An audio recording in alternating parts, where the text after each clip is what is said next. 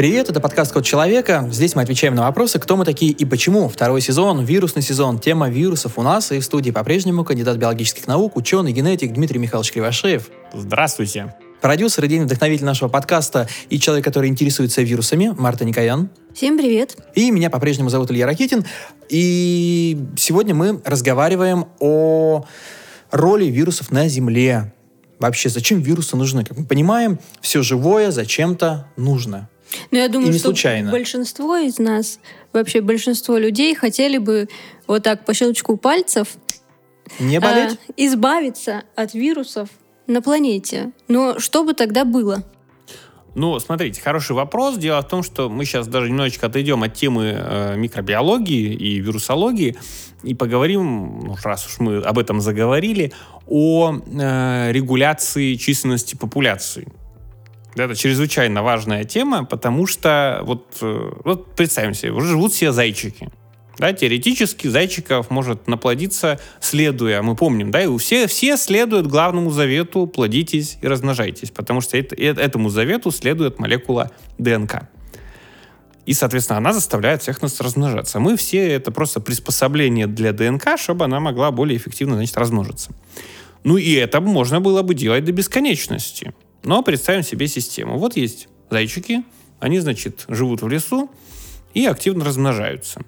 Так вот, первое, что придет их уничтожать, там, кстати, это соответствует всадникам апокалипсиса. Первый всадник апокалипсиса — это война. Да, ну зайцы не сами с собой воюют, у них есть, естественные враги. К ним придут волки, их, значит, поедят. Поэтому, кстати, э, значит, волки считаются санитарами леса, да, потому что они в первую очередь уничтожают самых больных э, да, зайчиков. Ну и, соответственно, если волки куда-нибудь уехали, вот они не поели этих зайцев, да, то есть ограничителя в виде первого всадника апо- апокалипсиса нет, то приходит следующий всадник апокалипсиса, который называется чума, то есть инфекционные заболевания. Поскольку эти санитары леса не съели больных зайцев, да, то они начинают распространять всякие разные заболевания, вирусные, бактериальные, и, соответственно, как-то регулируют свою численность. Но если это, опять же, не сработает, ну, вот такие все здоровые э, зайцы, а вирусы и бактерии к ним почему-то не пришли, а, то придет следующий всадник апокалипсиса, который называется глад. То есть, короче говоря, они э, погибнут, да, от того, что не хватит пищевых э, ресурсов ну и других всяких разных ресурсов. И вирусы, да, они являются одним из как раз ограничителей э, численности, что, собственно говоря, э, является их биологической функцией. То есть они-то об этом, конечно, не знают, но на уровне системы это работает именно так. Обалдеть. Э, Мое любимое слово на протяжении всего второго сезона. Вирусы сами того не знают, что они могут взять и подменить волков. Представляете, да? Э, Мать волчица говорит, Акелла, ты куда? Он говорит, а мы, дорогая, летим в Сочи сегодня. На победу скидки за 2,5 тысячи можно улететь. Говорит, подожди, а кто будет санитаром леса? Тут зайчиков наплодилось. Он говорит, а это вирусы. Вирусы нам помогут, они нас подменят. Такой звонит, алло, Вова? Ну, знаете, почему Вова? Потому что Вова чума. Вова, подмени. Ну, это кроме такой задачи вирусов, как снижение популяции, что еще? Как, как они помогают нам жить? Ну, нам На планете. помогают... э, Смотрите, э, вот вы исходите из такого представления, что все организмы, они, понимаете, для чего-то. Да. Из да? разряда, знаете так, ты мне, я тебе. Мы как будто бы на рыночке находимся. А Ну, ты мне что? Но вот они и помогают этой регуляции, сами того не подозревая. В общем-то, биологическое их значение в этом и заключается. То есть они такие пешки на этом большом биологическом столе. Да, ну, мы с вами, кстати, говорили, что поскольку вирусы встраиваются в геном, да, они, например, могут э, способствовать мутированию, да, то есть изменению генетической информации. А чем чаще она меняется, тем и эффективнее и быстрее, да, а, то, значит, тем э, выше э, скорость эволюции. А скажем, простой бытовой пример. Болеем мы разнообразными вирусными заболеваниями. Например, заболеваниями гриппа. Это нам вообще что-нибудь дает? Или, или ничего не дает? Или мы просто болеем, ну так, ну нужно чем-то позаниматься, ну поболеем Ну, мы сегодня. болеем, да, потому что и в этом нет ничего хорошего. Потому что всем известно хорошо, что лучше быть здоровым и богатым, чем бедным и больным. Но для чего-то мы все равно же болеем. Мы болеем не для чего. У вас, знаете, не знаю, извините, если вас дачу обнесут, то, то это же происходит не для чего, а потому что есть кто-то, значит, кто хочет этим заниматься. Мы с Ильей капиталисты, мы во всем хотим выгоду найти.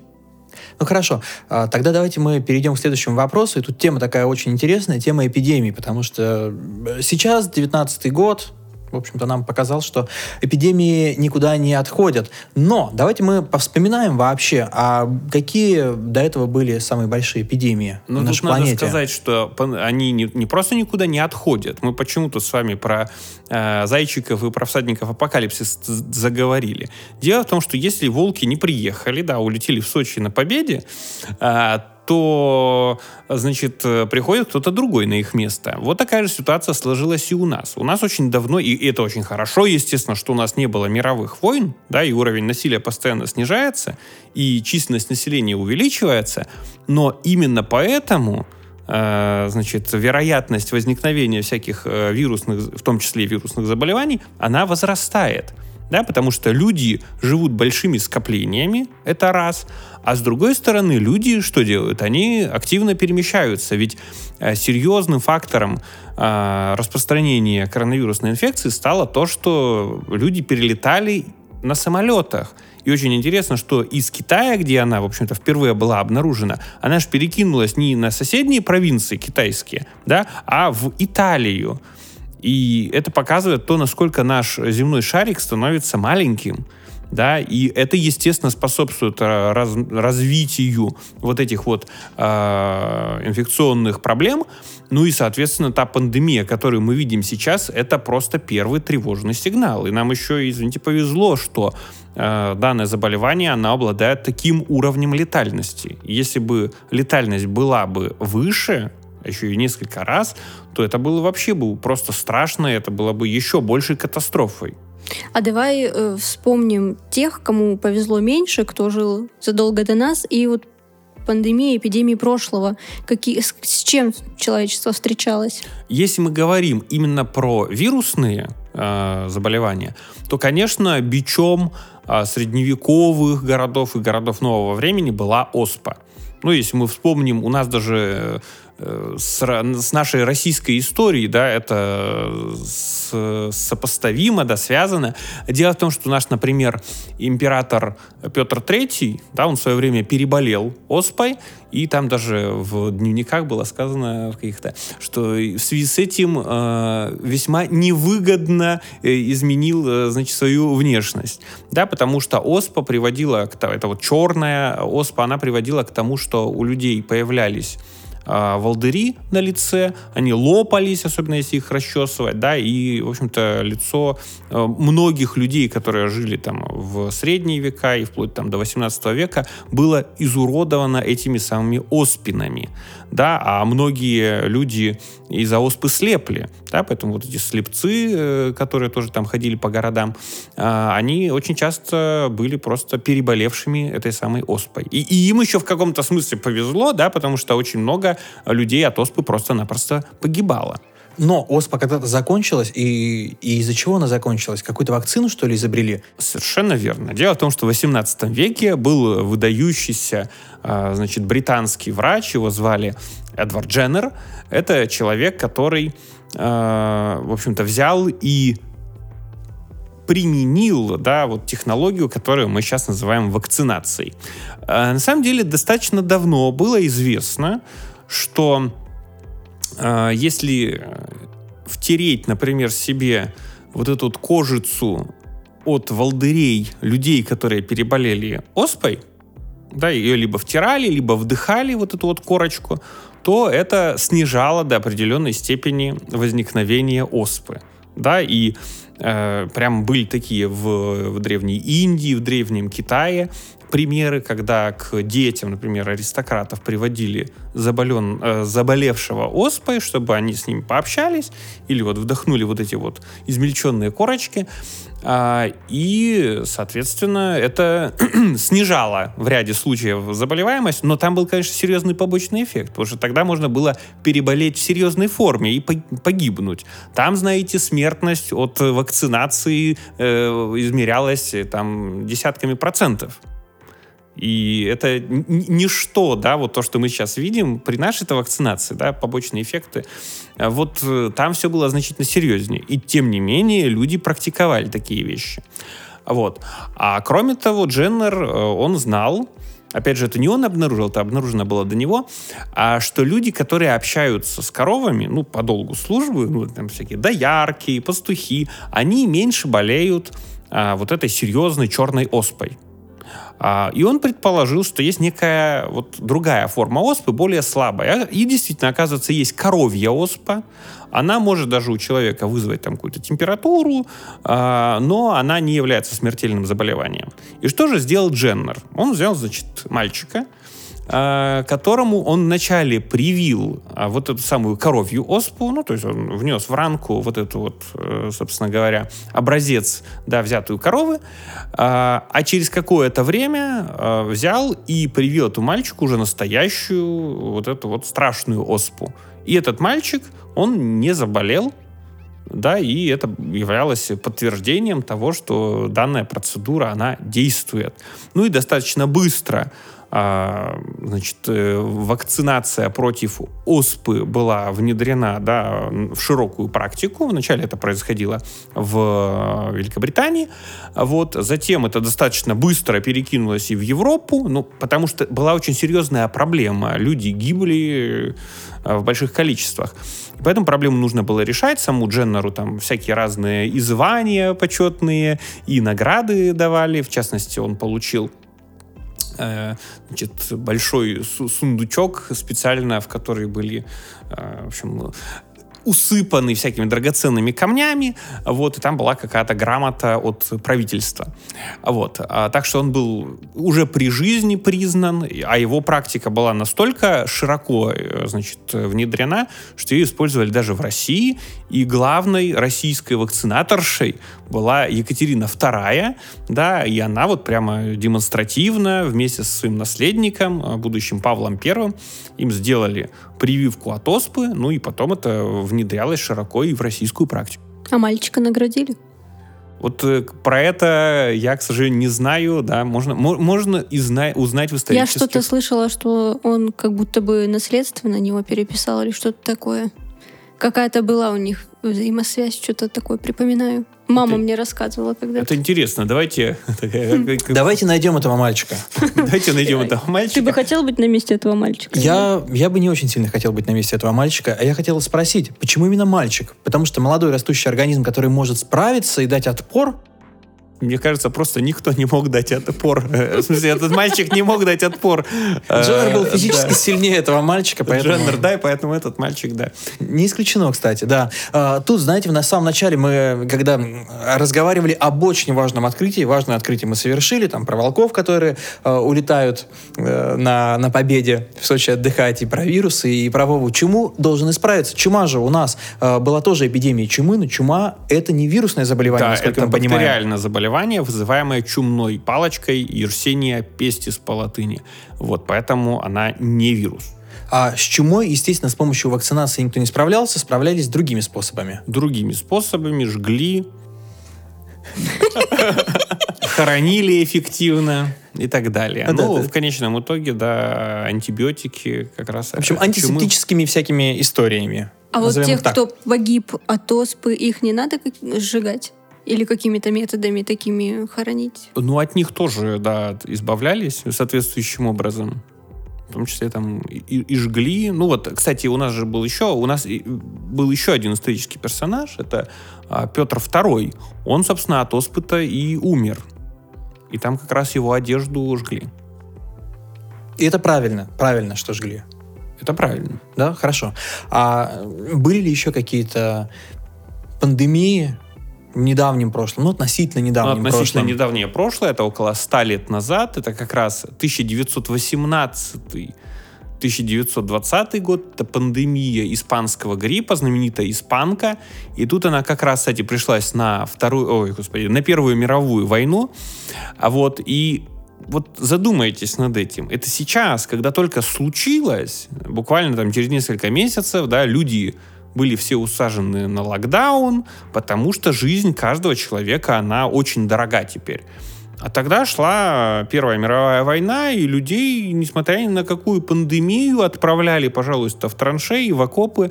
Между прочим, это также весьма способствовало да, распространению заболевания, но тогда это не было вообще никаким аргументом. Тогда столкновение, значит, держав э, на полях э, сражений куда было более значительным да, э, поводом для того, чтобы перемешать вот эти человеческие массы. А как испанку победили? Тоже была создана вакцина? Нет, никакой вакцины создано не было. Э, считается, что около 30% населения переболело. А сколько погибло до конца неизвестно. От 17 до 100 миллионов человек. Вот, ну и она нанесла достаточно серьезный ущерб да, человеческому капиталу. А сейчас болеют? Испанка есть случаи? Болезни в мире? Сейчас ее не идентифицируют. Да, это вот э, та вспышка э, гриппа, которая вот тогда случилась. И можно сказать, что коллективный иммунитет все приобрели. Ну, если говорить о 30%, видите, а, если бы это происходило сейчас э, вот с тем уровнем развития вирусологии, да, который мы имеем, а, то мы бы, конечно, знали о ней куда больше. Да, сейчас мы можем, мы даже точно оценить масштаб трагедии не можем. А, разновидности гриппа у нас есть. Да, мы все понимаем, что у нас есть сезонный грипп. Сейчас у нас есть такое понятие, э, и грипп, который был, предположим, там, в 2016 году, отличается от гриппа, который в 2018 году пришел. То есть, по сути, испанка тоже была-была, ушла, на ее место пришел другой вирус гриппа. Такая взаимозаменяемость у них случилась. Да, действительно считается, что вирусы способны, они, они же живут у нас э, вполне себе по законам эволюции, они конкурируют друг с другом. Кстати, даже есть версия среди вирусологов некоторых, что почему пришел э, вирус, э, всем нам известный, да, SARS-CoV-2, который вызывает коронавирусную инфекцию, COVID-19. А, есть версия, что благодаря эффективной вакцинации был загнан под лавку, значит, э, грипп, ну и, соответственно, святом место пусто не бывает, на его место вот пришли, пришли новые вирусы. А как, Марта, ты думаешь, может ли один вирус э, схрумкать другого? Схрумкать не может, а вот, э, значит, помешать может. Марта, как у вас голос изменился? А, а вот, кстати, интересный да, вопрос. А, может ли носитель какого-то вируса, вот, например, в крови, да, вот есть какой-то вирус у меня, может он конфликтовать с другим вирусом, и поэтому я, например, э, оспой не заболею, потому что в крови у меня есть какой-то другой вирус, который не пускает этот. Оспа такая подходит, тук-тук, а герпес говорит, занято. И оспа, ну ладно, я ну, вот пойду, так, да. пойду к Дмитрию А взаимоотношение между вирусами, а, оно действительно имеет место быть. Дело в том, что ну, и хорошо известны и изучены как раз варианты, когда одни вирусы могут размножаться только с участием других вирусов. То есть они внутри нас могут дружить. Да? А по поводу взаимоотношений между инфекционными болезнями, тут есть интересный пример. Дело в том, что есть специальный белок, да, который кодируется там, определенным геном. А, и интересно, что этот белок а, при его изменении, да, то есть в результате мутации, а, помогал людям выживать при чуме. И мне кажется, мы уже говорили в свое время вот в предыдущей серии подкастов, что у некоторой части э, населения Северной Европы, э, которые смогли пережить чуму благодаря вот как особой форме да, вот этого гена, у них также есть устойчивость, например, к э, ВИЧ. Потому что это вот тот же самый белок, через который вирус иммунодефицита человека проникает в клетки человека. И получается, что в свое время этот признак, вот наличие этого варианта гена, этого варианта белка был отобран э, естественным отбором во время средневековых Э, эпидемии чумы. И оказалось, что вот это приспособление, оно выгодное и сейчас, э, значит, в 20-21 веке, потому что благодаря этому же самому белку, да, значит, этой форме этого белка, вирус не может проникать в клетки. Козырно. Но мы же говорим о том, что э, мы для, для всей аудитории, поэтому я использую такие слова. Козырно. Вообще. Вообще, вообще. Супер класс. Пуш- Пушка-бомба. Да, да, именно. Э, Мы сегодня говорим много еще и о вакцине. Э, Вы говорили о том, что у нас э, до этого была вакцинация, когда можно было пообщаться с человеком и получить свою дозу вакцины. Уж какой она будет, большой или маленькой, тут как повезет. Но давайте расскажем вот так на примере, на пальцах, как вообще вакцины создаются. Можно ли это объяснить вот на раз-два? Ну, вакцины бывают разными. Да? Некоторые вакцины, а, ну, такие классические вакцины, да, это вакцины, основанные на ослабленном а, вирусе. Да? А, их получать достаточно сложно, э, в общем-то, изначально, да, небезопасно для работников, которые с этим э, работают, да, потому что приходится иметь дело непосредственно вот с действующим страшным вирусом. А, такие вакцины, ну, кстати, вот такая вот вакцина, это так называемая чувак- чумаковская вакцина, да, которая сделана против э, современной этой коронавирусной болезни. Вот, раньше называли новой, давайте введем новый термин современная коронавирусная инфекция. Вот. А с развитием генетики, конечно же, появилась и биотехнологии, да, появилась возможность создавать новые вакцины. А вы можете не э, не помещать в человека целый болезнетворный вот этот вот э, агент, вы можете взять определенный ген вируса, да, вот э, он содержит разные гены, которые отвечают за вот формирование вот этой упаковки, да, в которой он находится. Вы можете взять ген и вставить в бактерию.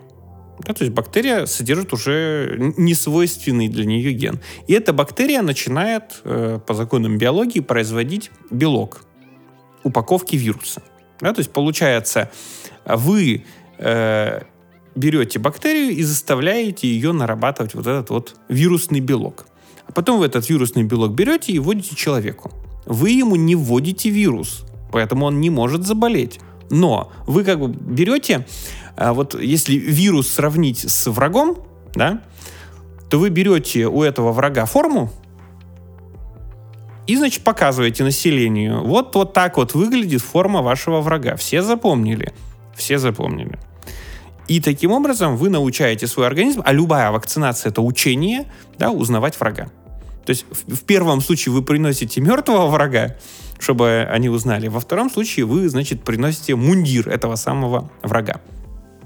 Ну и, наконец, э, самые э, перспективные, сейчас широко используемые как раз вот и для э, коронавирусной инфекции вакцины, это вакцины так называемые векторные генно-инженерные вакцины. Это когда вы вообще берете особый вирус, вот есть такие аденовирусы, их часто используют для транспортировки а, какой-то генетической информации в клетки млекопитающих. И вы берете этот аденовирус, вы выкидываете из него все ненужное, да, все болезнетворное, и вставляете в него а, кусочек нуклеиновой кислоты, то есть генетической информации из коронавируса. А потом вводите этот аденовирус вам в плечо, ну или куда-нибудь там в организм, а, ну и, соответственно, ваш организм да, получает этот аденовирус, этот аденовирус встраивается в клетки, и вот эта нуклеиновая кислота там начинает работать. И ваш организм нарабатывает вот этот самый вирусный белок. Э, У меня тогда вопрос. Я посмотрел на свое плечо и увидел там несколько отметочек о прививках. Такие э, э, новые, ста- старые QR-коды у меня здесь. Э, еще со школы оставшиеся. Почему нам в школе делают такое большое количество прививок? Расскажите. Это очень важно делать именно в детском возрасте. А, Дело в том, что у нас есть, э, ну, как вы знаете, есть иммунная система, и в частности имеется орган, который называется вилочковая железа, он, он находится за грудиной. Да, вилочковая железа или тимус. И он очень эффективно работает в детском возрасте. Потом с возрастом он уже деградирует, и если у ребенка вот в раннем возрасте не формируется иммунитет, если он не сталкивается с какими-то а, значит, реалиями окружающей действительности, да, в том числе и с э, вирусами, а, то у него, естественно, правильный иммунитет формироваться не может. Дмитрий Михайлович, а были в истории 21 или конца 20 века еще вспышки или случаи оспы. Да, была замечательная совершенно история, она очень показательная. Это вспышка оспы в 1959-1960 году. А, про нее, кстати, и передачи сняты, и книжки даже написаны.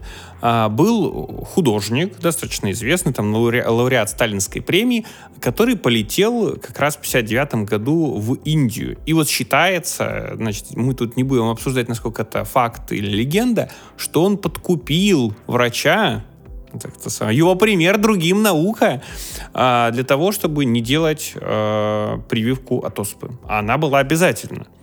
И он э, принял участие в разных там интересных мероприятиях в Индии, в том числе он поучаствовал в похоронах достаточно зажиточного индуса, он там был каким-то этим представителем касты жрецов, вот, и даже принял участие в распродаже имущества этого самого жреца. А, соответственно, он э, купил ковер.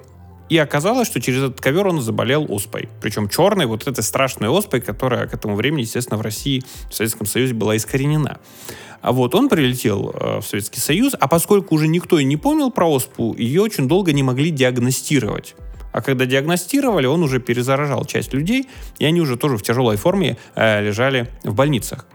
А но, к счастью, и это отражает то, насколько эффективна была советская медицина, а все это удалось очень быстро локализовать, отследить все контакты, кто там с кем взаимодействовал, и вот это, понимаете, уже самое начало 1960 года, к 25 января 1960 были вакцинированы около 6 миллионов москвичей и 4 миллиона жителей Подмосковья. То есть им прямо брали и массово кололи эту вакцину, и это стало вообще беспрецедентной в мире акцией и по масштабам, и по скорости вакцинации. И благодаря этому, э, собственно, ОСПА была э, значит, ее, ее вспышка была локализована, да, она не распространилась, но это стало поводом для большой международной акции уже в 70-е, 80-е годы, а когда и советские ученые при поддержке вообще других э, ученых из других стран и медиков, естественно, а, взяли и справились с оспой полностью. Да? То есть вот благодаря этому художнику, который принес на нашу территорию оспу, все осознали, насколько важно сплотиться, да, и на международном уровне это первое заболевание, которое было уничтожено вообще. И как мы знаем, да, и как мы тоже обсуждали, да, ОСПА, она теперь существует только в лабораториях. И вот как раз про формирование иммунитета мы поговорим в следующем выпуске. Поговорим мы про вирус гриппа, который мы так слегка зацепили сегодня. Я имею в виду не конкретно э, мы нашими телами, а мы нашими умами. Поговорили о том, что он постоянно как-то видоизменяется, новые штаммы у него появляются, соответственно, появляются новые вакцины, соответственно, иммунитет у нас э, укрепляется от, перебо... от того, что мы переболели. Насколько я понимаю, от того, как мы там вакцинировались или нет. Вот об этом, обо всем в третьем выпуске будем подробно разговаривать. А сейчас я хотел бы сказать спасибо, Марта, вам, Дмитрий Михайлович, вам и нашим слушателям тоже большое спасибо. Не забывайте нас подписываться, ставить оценку, ну и рассказывать об этом подкасте вашим друзьям. Всем пока. До новых встреч! Пока-пока.